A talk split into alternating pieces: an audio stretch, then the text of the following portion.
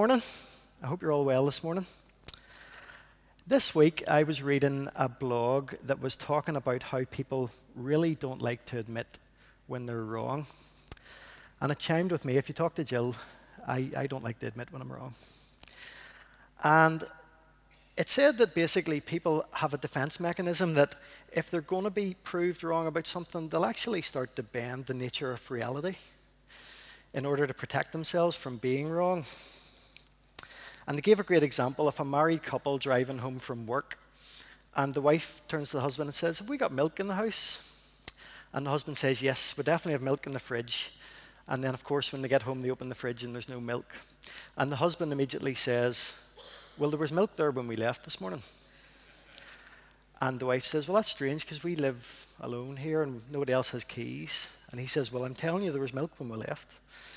And what's happening is he's having a defensive reaction, and I'm sure with a bit of time he'll actually say, I made a mistake. But the initial reaction is to say, to bend reality and, and to try and justify and not to be wrong. And it's kind of the same with our sin because we're very good as people at picking out sin in other people's lives and seeing sins that other people have, but it's more difficult for us to see our own sin we know that we'll have blind spots, and, and there's even sins that we commit that we know nothing about. God, thankfully, in His kindness and His graciousness to us, doesn't let us persist in that state. He pursues us, He comes after us, and He brings us under His conviction. And this is the feeling of discomfort and disquiet about certain areas of our lives. And that's God speaking to us and trying to get us to come to our sin and to understand it. And then what he wants us to do is to turn from it and to turn to him. And that's the act of repentance. He doesn't want us to stay under conviction, feeling sorrowful and regretful. He wants us to come to him and confess our sin and, and be set free because he wants us to live in freedom and joy, having no sin, having confessed our sin to him and having, having had it forgiven. So, repentance, the Hebrew word for repentance means to stop and to turn, to be going in one direction and stop and turn and go in a completely different direction. And that is really the heart of the gospel. You know, to receive salvation from God, we must repent. We must turn from our own ways and turn to God. And whenever we do, we receive his salvation through the cross. And Jesus said in Mark 1:15, "The kingdom of God has come near. Repent and believe the good news." And that was a call to turn from our ways and turn to God's ways and follow Him. So, the passage today, Psalm 51, is all about repentance. It's about the nature of true repentance. And the title of the psalm gives us a good picture into the background. It says, For the director of music, a psalm of David when the prophet Nathan came to him after he had committed adultery with Bathsheba. So David was famously the shepherd boy that God anointed to be king, and he, he brought David to being the most famous king Israel had. He was a he was a warrior king, and normally David would be in the thick of the action, off fighting the war with with the army. But this particular year, he decided to stay in Jerusalem, and he sent the troops off to fight the war. And while he was in Jerusalem, he ended up having an affair with a lady called Bathsheba. And Bathsheba was, a, was the wife of a man called Uriah, who was one of David's best fighting men. He was like a general in David's army. And Bathsheba became pregnant as a result of this affair. And David, rather than trying to confess his sin and make things right, he started a cover up operation. And he, he went to great lengths to try and cover up his sin. But when it didn't work, he decided to have Uriah killed and he sent them into the fiercest part of the battle. And he told the men that were with him, when the fighting's at its worst, pull back and let Uriah be cut down. And that's what's happened. And, and Uriah was killed. And as soon as Uriah was off the, off the scene, David took Bathsheba into his house and she became his wife. And he had many wives at that stage, but Bathsheba became another wife of David's, and the child was born. And so David is really twisting the nature of reality to, to try and sell himself this story that everything's okay and, and he, he's trying to move on with his life. But at the end of 2 Samuel 11, where this tale is recorded, the words are, But the thing David had done displeased the Lord. So God wasn't content to let him languish in his sin, and he sends Nathan the prophet to David. And Nathan comes to David and he tells him a story about two farmers, a rich farmer and a poor farmer.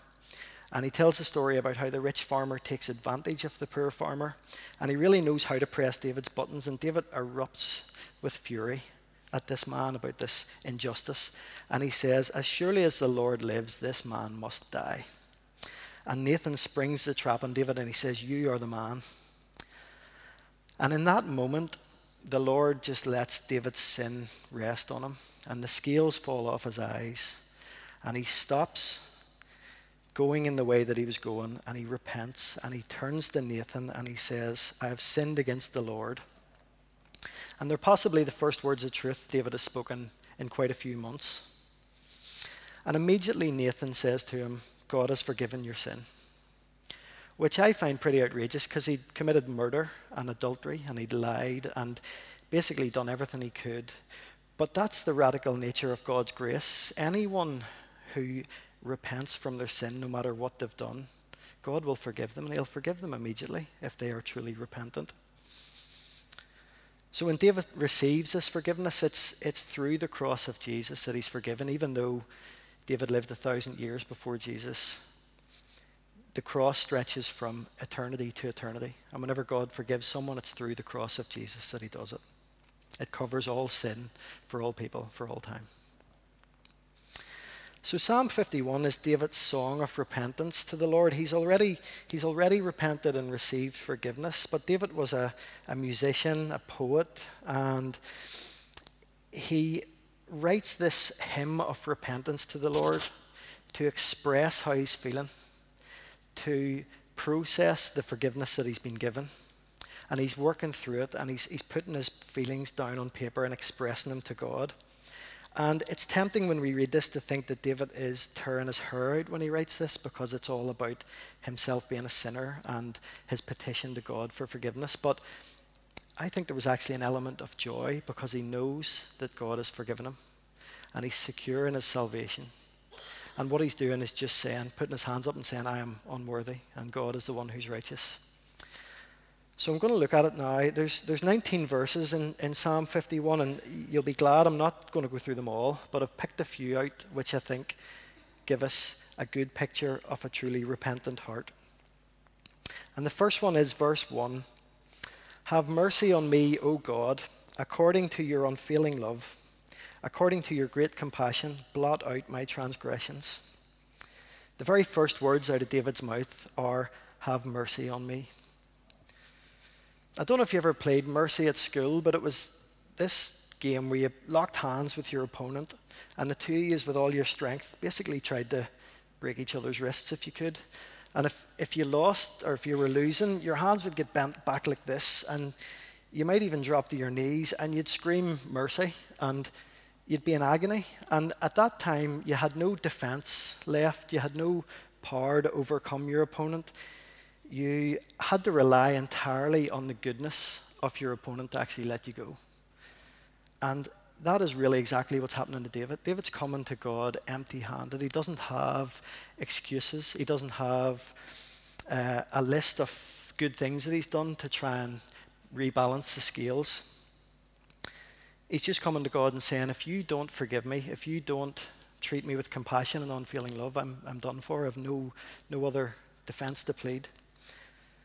But he knows because God is good, not because he is good, because God is good, God will forgive him. And we know the same thing. The next verse ends verse 4. It says, Against you and you only have I sinned and done what is evil in your sight. So you're right in your verdict and justified when you judge.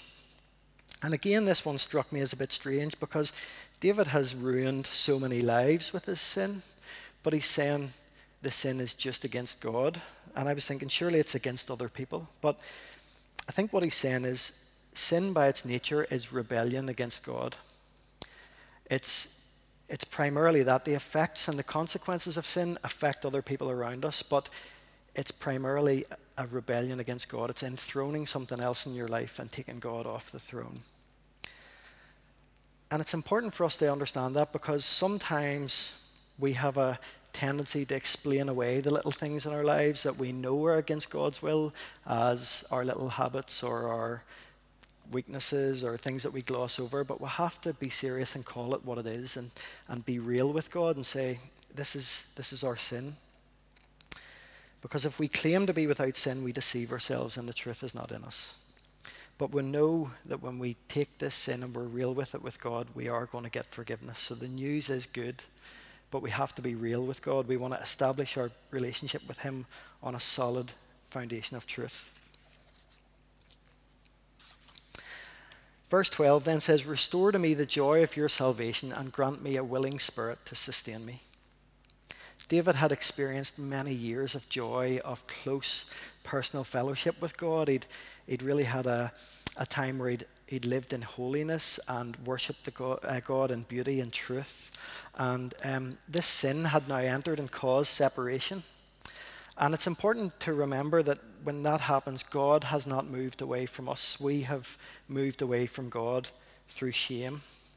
And we see it in the Garden of Eden. Whenever Adam and Eve sin, God still comes and looks for them, but they're nowhere to be found because they've fled from his presence. They've been driven from his presence by their sin. But he's still there. And David was in the middle of a complete disaster coming upon his house. Nathan had already told him some of the things that were going to happen, and it really was not good news. But the thing that he wants more than anything is to have the joy of his salvation restored, to have that closeness with God restored to him because he knows that no matter what trials come in life, no matter what ups and downs he has to face, that is the thing that will sustain him in his spirit. That's what will get him through. And it's the same for us because we know life's not easy and we'll have lots of up and do- ups and downs and we lose people close to us and, and, and things happen. But if we keep close to God and keep the relationship fresh and healthy by confessing our sins, He will give us a willing spirit and sustain us.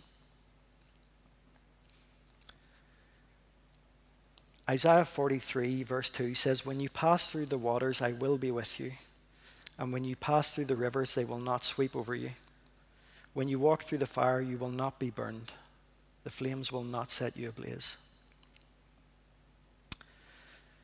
In verse 17, then, David says, My sacrifice, O God, is a broken spirit a broken and contrite heart, you, God, will not despise. David knows that the sacrifice that God truly wants is a heart that's broken by its own sinfulness. In the Old Testament, God had instituted the sacrificial system to deal with man, humankind's sin. And what would happen is when someone sinned, as long as it wasn't a capital offense, they would pick out one of their animals and bring it to the temple and they would kill it and they would drain its blood, and the blood would be taken and sprinkled on the altar, and the animal would be cut into pieces and burned. Parts of it would be burned, and the person who had committed the sin would smell the fragrance of that, that being burnt. And it was a fairly gruesome affair, and, and part of the significance of that was to show people that there is a cost for sin, that it takes a death to pay for it, a fairly gruesome one at that. On this side of the cross, we can look back and through Scripture, we can see God's fury and wrath against sin being poured out on Jesus on the cross. And it's not a pretty picture. And as we become more sensitive to our sin, we start to realize that it was our sin that held him there. And that's what will break our hearts. That's how God will give us the broken and contrite heart. And that's how we can come to him with a sacrifice that will please him.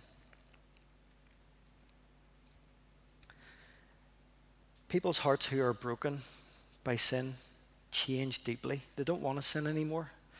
They really want to change. They want to please God. They want to come to God with a sacrifice that will delight Him. But the reality is, the Christian life is hard, and we will ultimately probably sin again. And when we do, we should always turn to God because we know that if we confess our sins, He is faithful and just and will forgive us our sins and purify us from all unrighteousness. That is the good news. God will never turn us away if we turn to Him. He's a God of mercy and love. He will always be there for us. In verse 18, David says, May it please you to prosper Zion, to build up the walls of Jerusalem. David is confident enough in his forgiveness to ask for the restoration of his people because he's a leader and he leads Israel. And he realizes that his sin has affected not just him, but the people that he leads. And it's important for us to remember that too, because as Christians, we've been given a role of leadership to lead those who are close to us into a relationship with Jesus, to point them to the, to the Savior, to tell them about Him. And God has given each of us a unique story through the sin that we had in our lives and the forgiveness and the grace that we've received by turning to Him. And that story is powerful and it can be used to bring others to the cross and to change lives. And David really models that for us in Psalm 51 because he exposes his vulnerability. This psalm was to be used for congregational worship in his time. He wanted his experience, his story, to be used to build up other people, to bring them to faith. And it's taught the church so much over the centuries about repentance. There's no response in Psalm 51 or in the rest of Scripture to Psalm 51. We don't see a direct response from God to David. We, we can look at the rest of his life and see how things played out. And God was faithful, even though he had some terrible things to face, God was with him. But I think we get a good picture of the character of God and how God meets with a penitent person in, in the parable of the lost son. And basically, there's some parallels because the lost son had taken his inheritance and he went off and squandered it in wild living and abandon. And then, whenever a famine came in the land and all his money was done, he'd ended up half starved and living with pigs. He was living in absolute squalor. And that brought him to his moment of repentance, and he stopped from his direction in life and he turned and he decided to go back to the Father and seek forgiveness. And he, just wanted the Father to make him like a low servant in his house so that he would have somewhere to sleep and have something to eat.